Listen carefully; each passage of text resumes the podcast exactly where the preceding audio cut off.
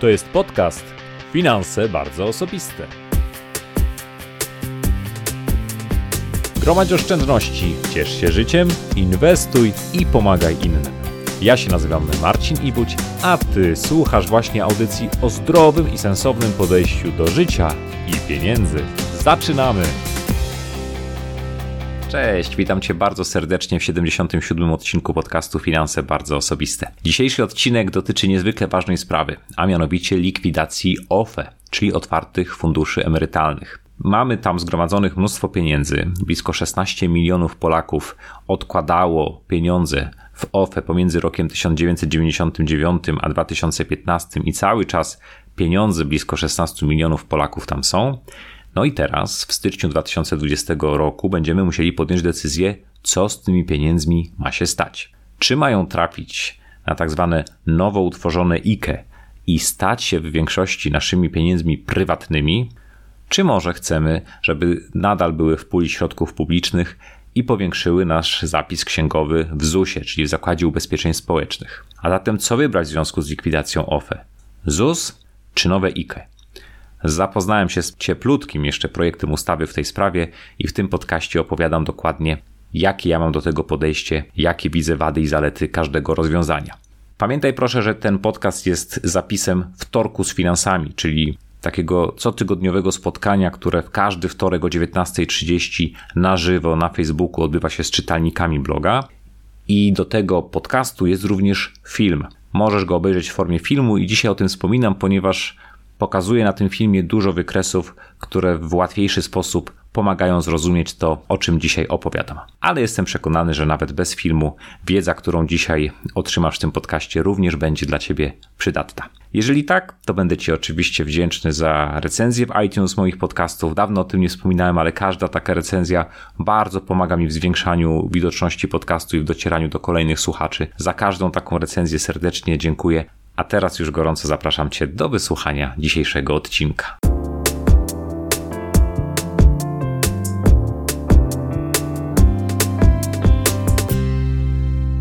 Dzisiejszy temat naprawdę jest y, bardzo ciekawy. Będziemy rozmawiać o likwidacji OFE, czyli otwartych funduszy emerytalnych, która już wkrótce nastąpi, a my będziemy musieli podjąć decyzję, co zrobić z pieniędzmi, które są w OFE. Bo będziemy mieć dwie opcje.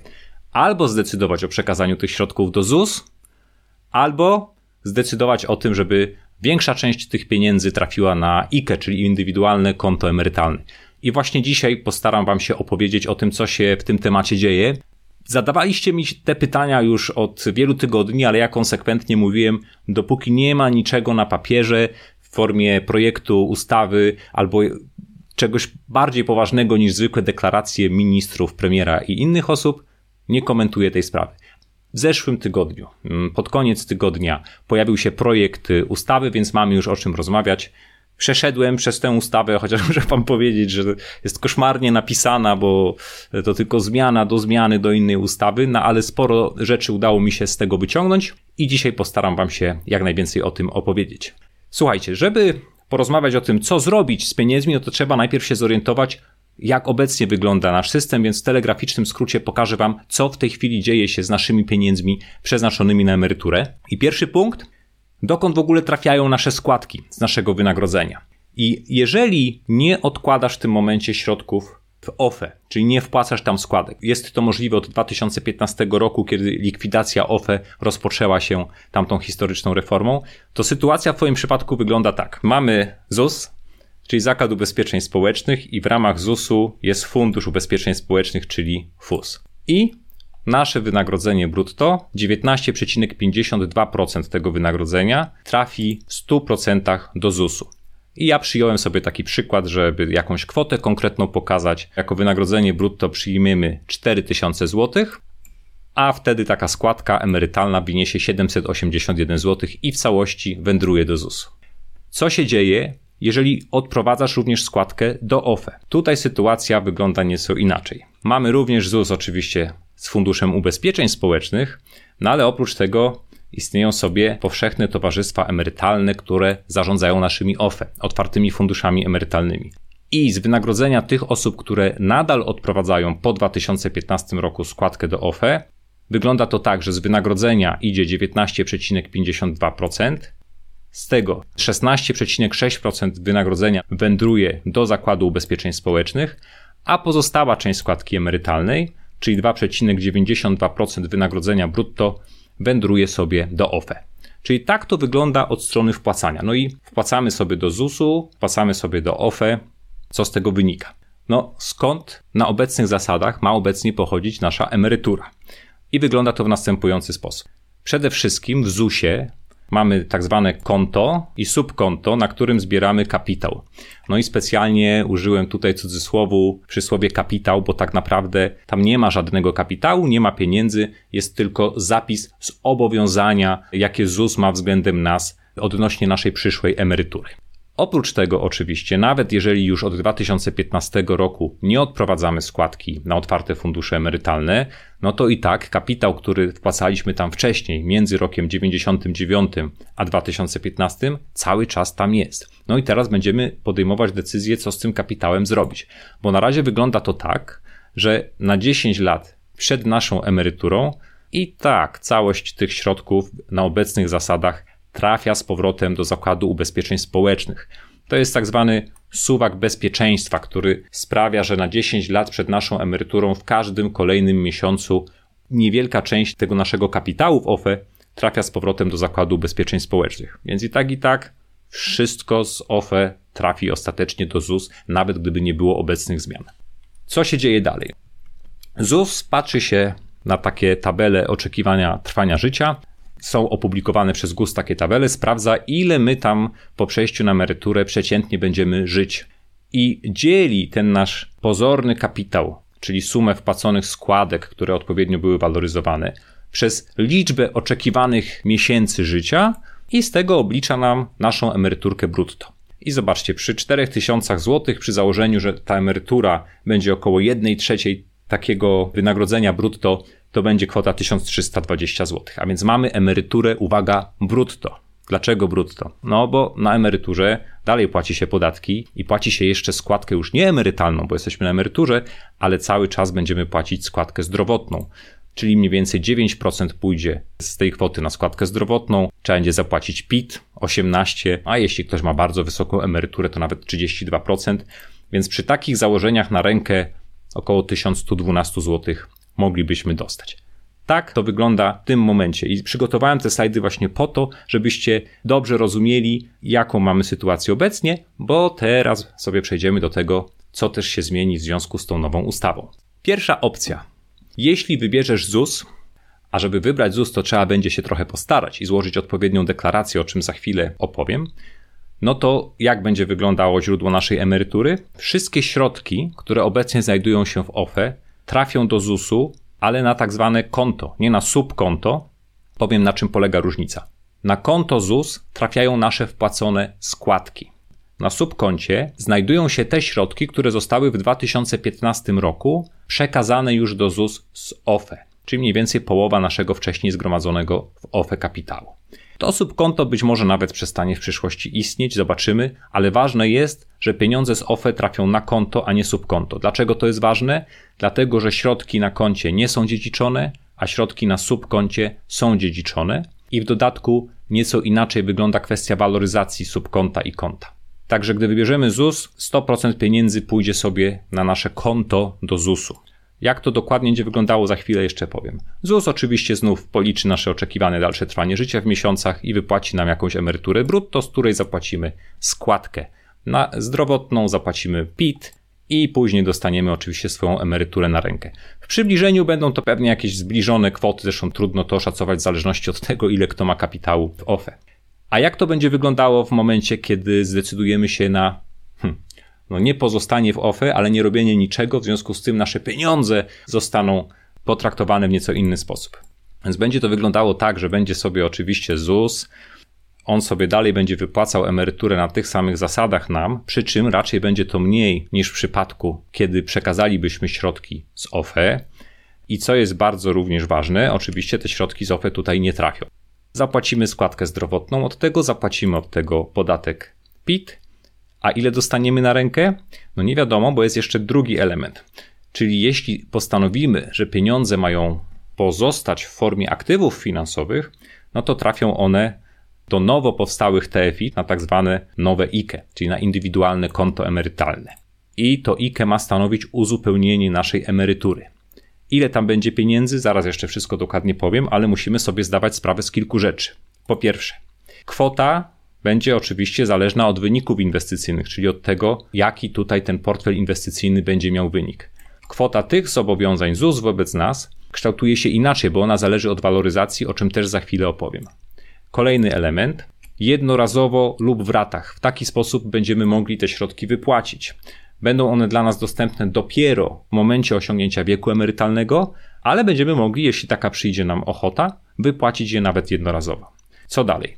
Nie będziemy musieli płacić żadnych podatków. Zobaczcie, że emerytura z ZUS jest opodatkowana, a w przypadku wypłaty z takiego IKE nie trzeba płacić podatku, ale nic za darmo, o czym za chwilę. No i oczywiście te pieniądze, jeśli zdecydujemy się na wypłatę w ratach, będą wypłacane tak długo, jak długo tych pieniędzy wystarczy. Jak się skończą, to się skończą. Natomiast zobowiązanie ZUS polega na tym, że ZUS bez względu na to, jak długo będziemy faktycznie żyć, będzie nam wypłacać emeryturę do końca życia. I teraz po kolei, co się stanie z Twoimi środkami z OFE, jeśli wybierzesz ZUS? Oto co mówi ten projekt ustawy, który w tej chwili trafił do konsultacji społecznych. Pierwsza sprawa. W OFE są aktywa finansowe. Tam są w tej chwili przede wszystkim akcje, głównie akcje polskich spółek, ale również trochę akcji zagranicznych. Więc wiadomo, że OFE nie mogą tak po prostu sobie tych akcji sprzedać na giełdzie. OFE są wielkimi inwestorami, gdyby chciały w szybkim tempie upłynnić swoje portfele, byłaby wielka bessa na giełdzie i byłyby po prostu problemy. Pewnie by nie były w stanie tych pieniędzy upłynnić. W związku z tym aktywa, jeśli my powiemy proszę przenieść moje środki do ZUS, to najpierw aktywa w formie akcji, w formie papierów wartościowych zostaną przeniesione do Funduszu Rezerwy Demograficznej i te środki nadal będą publiczne. Tak jak teraz w OFE. Zgodnie z orzeczeniem Trybunału Konstytucyjnego środki w OFE są publiczne, aktywa zostaną przekazane z OFE. One nadal będą publiczne i jak trafią już do Funduszu Rezerwy Demograficznej, to już nic nam do tych pieniędzy. To nie są już nasze pieniądze, nasze akcje, nic się z tym nie dzieje. Ale za to stan naszego konta w ZUS, czyli nie subkonta, tylko konta, zostanie powiększony o 100% wartości tych aktywów. Czyli aktywa trafią do Funduszu Rezerwy Demograficznej, ale na naszym koncie w ZUS pojawi się zapis taka i taka kwota powiększa zobowiązanie ZUS wobec pana Kowalskiego z racji emerytury. Co ważne, środki na koncie nie podlegają dziedziczeniu, wartość tego konta będzie za to waloryzowana. Pokazałem Wam taką tabelkę. Ta tabela pokazuje, ile wynoszą kwoty waloryzacji z ostatnich pięciu lat. To są całkiem solidne poziomy procentowe. 8,68 w 2017, 9,20 w 2018, skumulowana pięcioletnia taka stopa waloryzacji ponad 35%. Ta wysokość waloryzacji nigdy nie może być niższa niż inflacja i dodatkowo jest powiększana o przyrost składek, które trafiają do Funduszu Ubezpieczeń Społecznych. W przypadku OFE, no, będzie to zależało oczywiście od wyniku inwestycyjnego. Ostatnie 5 lat taka skumulowana stopa oscyluje około 14%, bo były dwa lata spadkowe, 2015 i 2018. Czyli ta waloryzacja w ZUS wygląda całkiem fajnie. I co jeszcze? Należna emerytura z ZUS powinna być wyższa niż w sytuacji, w której wybierzesz nowe IKE. Dlaczego? No bo przekażesz środki z OFE do ZUS i te środki również będą waloryzowane z każdym kolejnym rokiem. W zasadzie nie środki będą waloryzowane, tylko ten elektroniczny zapis na rachunku ZUS. Musimy cały czas mieć to z tyłu głowy. Zobaczcie, nawet ja gdzieś tam się mylę.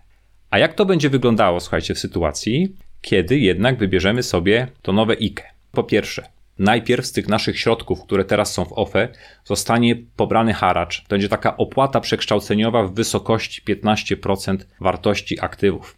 Ja mówię o tym haracz, ale tak naprawdę chodzi o to, że na emeryturze, jak będziemy sobie wypłacać te pieniądze, nie będziemy już płacić żadnych podatków. A gdybyśmy zostawili środki w OFE, to wtedy podatek dochodowy byśmy płacili, to te 15% to jest taki odpowiednik efektywnej stopy podatkowej. Czyli to nie tyle haracz, czyli takie myślenie ustawodawcy, że dobra, w przyszłości będzie podatek dla tych, co zostaną w ZUS-ie, więc ci, którzy zdecydują się przenieść środki na IKE, też powinni jakiś ekwiwalent tutaj zapłacić. Reszta środków, czyli 85% tych aktywów, które są teraz w OFE, będzie naszą prywatną własnością i w związku z tym będzie własnością podlegającą dziedziczeniu. Natomiast, ponieważ cel jest emerytalny, to dostęp do tych środków uzyskamy dopiero po osiągnięciu wieku emerytalnego. Będziemy mogli sobie to wypłacić jednorazowo lub w ratach, bez żadnych podatków, ale dopiero po osiągnięciu wieku emerytalnego. Tutaj jest ewidentna różnica z takim zwykłym, obecnie funkcjonującym IKE, gdzie w dowolnym momencie możemy zrezygnować z tego IKE i środki wypłacić. Co dalej? Aktywa, które będą w tym IKE, będą inwestowane i będą inwestowane przez TFI.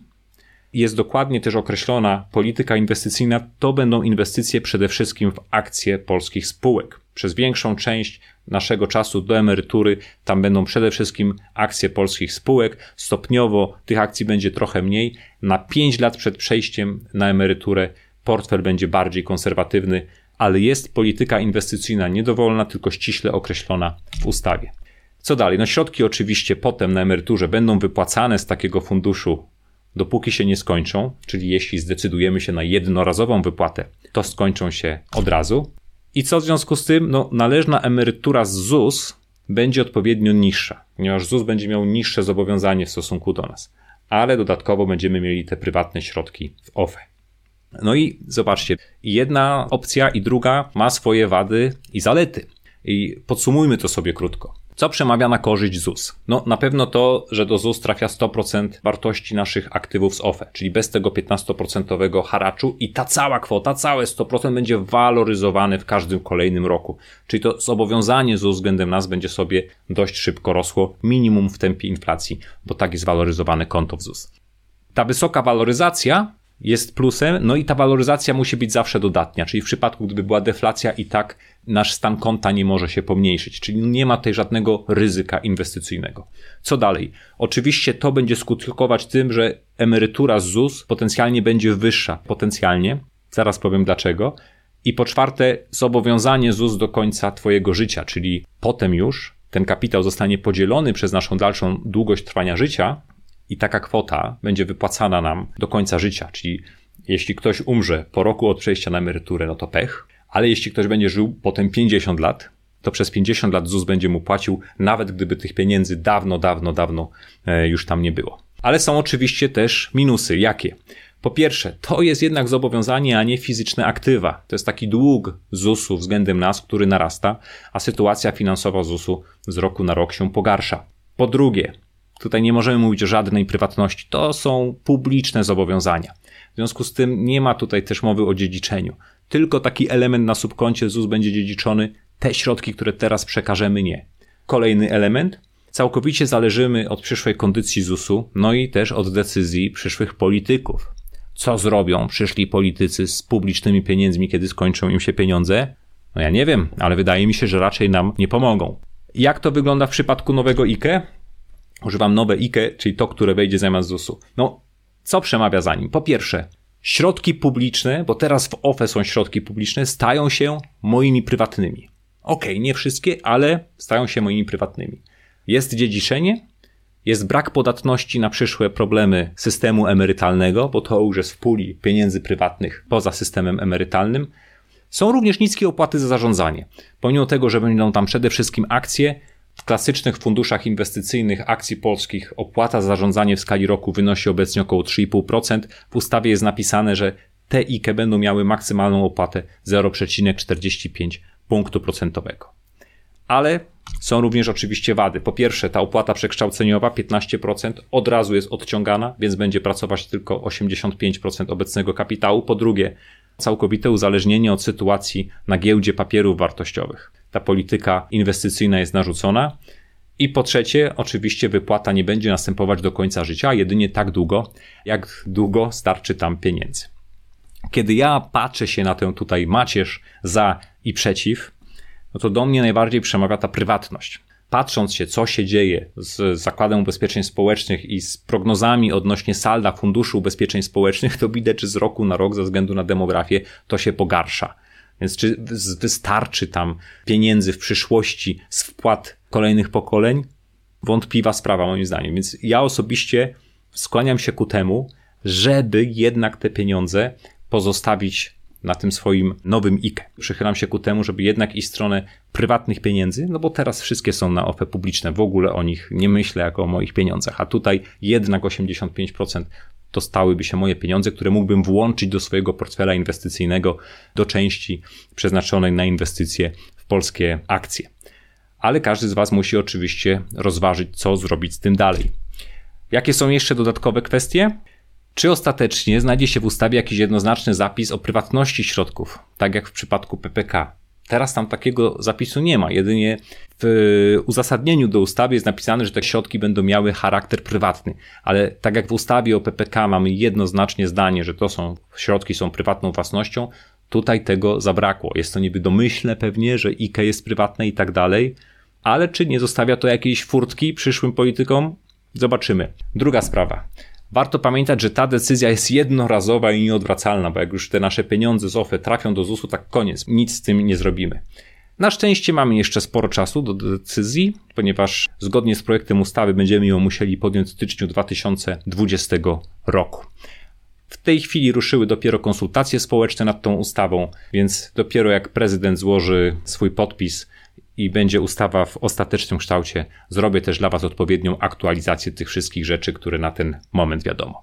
Chciałbym Was bardzo zachęcić jeszcze do tego, żebyście koniecznie, jeśli tego nie zrobiliście, poszli na blog i przeczytali artykuł Jak obliczyć emeryturę.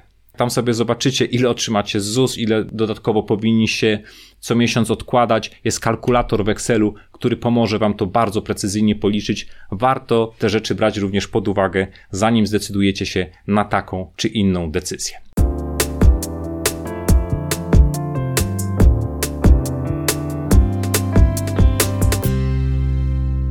Pierwsze pytanie od Arka. Arek pisze, ja zamierzam zostać w ZUS, szkoda tych 15%, chociaż większość wybierze IKE. Czyli przechodzisz, chcesz e, zostać w ZUS ze względu na to 15%, to pamiętaj Arku, że w takiej sytuacji trzeba będzie w aktywny sposób złożyć deklarację. Opcją domyślną jest to, że wszyscy dostają pieniądze na IKE, tych 85%. Jeżeli ktoś uprze się i chce środki zostawić w ZUSie, czyli inaczej zwiększyć stan swojego konta w ZUSie, to wówczas trzeba będzie złożyć deklarację. Damian, czy wynagrodzenie netto będzie wyższe o te 2,92% po likwidacji OFE? Nie. Dokładnie tak jak pokazałem to na slajdach, dalej z Twojego wynagrodzenia będzie pobieranych 19,52%. Tutaj nic się nie zmieni, po prostu cała składka 19,52% będzie trafiała do Zakładu Ubezpieczeń Społecznych. Greg zadaje pytanie, czy jak mam IKE, to kasa z OFE wpadnie na to IKE czy na inne? A jeśli nie mam IKE, to rząd uszczęśliwi mnie jakimś IKE, niekoniecznie zgodnym z moimi chęciami, czy będę mógł sam zdecydować, jakie idzie? Bardzo dobre pytanie. W tej sprawie kontaktowałem się dzisiaj z Ministerstwem Infrastruktury i Rozwoju, które zajmuje się tymi zmianami. Otrzymałem na maila właśnie pytania w tej sprawie i już dzięki temu mogę Ci odpowiedzieć. Jeżeli masz w tej chwili IKE, to zostanie Ci założone dodatkowe IKE, czyli będziesz miał dwa indywidualne konta emerytalne. To, które sobie teraz prowadzisz i to nowe, na które trafią środki przekazane z OFE. I teraz bardzo ważna sprawa. Będziesz miał dwa IKE, ale jeden limit. Czyli jeśli w przyszłości będziesz chciał decydować, czy chcesz dopłacać tu, czy tu, to cały czas w ramach jednego limitu. To jest nawet bardzo ciekawa sprawa, że jeżeli ktoś dzisiaj nie ma IKE, to może warto sobie takie IKE już teraz założyć na wypadek, gdyby się okazało, że ci, którzy nie mają IKE w przyszłości będą mogli mieć tylko jedno i właśnie tak jak tutaj Greg piszesz, narzucone przez państwo. Prawdopodobnie nie, prawdopodobnie każdy będzie mógł mieć dwa IKE. To nietypowe i to takie, które e, do tej pory mamy. Nie ma się co obawiać, nie ma się szczególnie specjalnie przejmować czy martwić o środki, które już teraz odkładasz w swoim IKE. Daniel pisze, oszczędzanie, pojawiają się oszczędności kiedy jakiś podcast o inwestycjach dla szaraczków, młodych ludzi dysponujących małym kapitałem 50, 100 tysięcy, 200 tysięcy. Jak według Ciebie najlepiej ulokować kapitał w danych poziomach?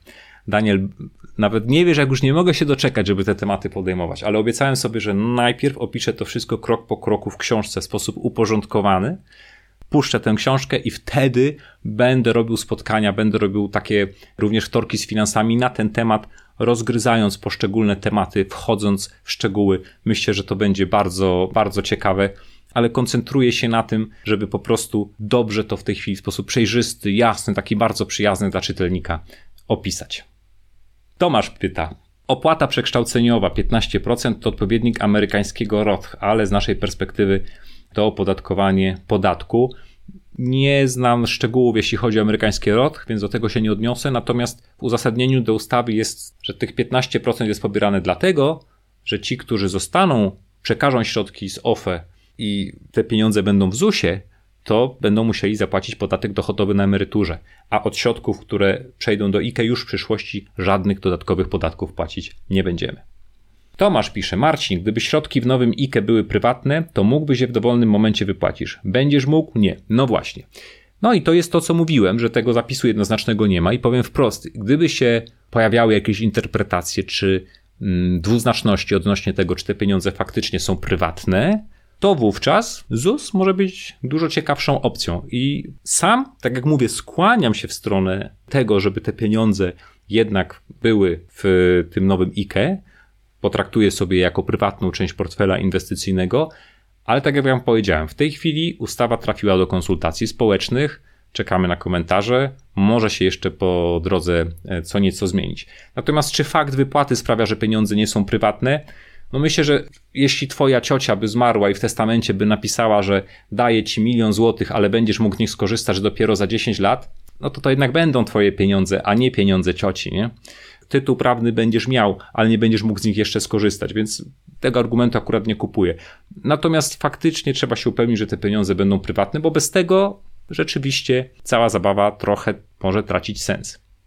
I jedziemy dalej. Jeszcze jest pytanie od Karoliny jak wygląda dziedziczenie środków zgromadzonych w WIG. Są środki prywatne, więc są dziedziczone w sposób y, ustawowy, jeśli nic nie zrobisz, ale możesz też wskazać osoby uposażone i wtedy te osoby uposażone po Twojej śmierci te środki otrzymują. To są w 100% prywatne pieniądze.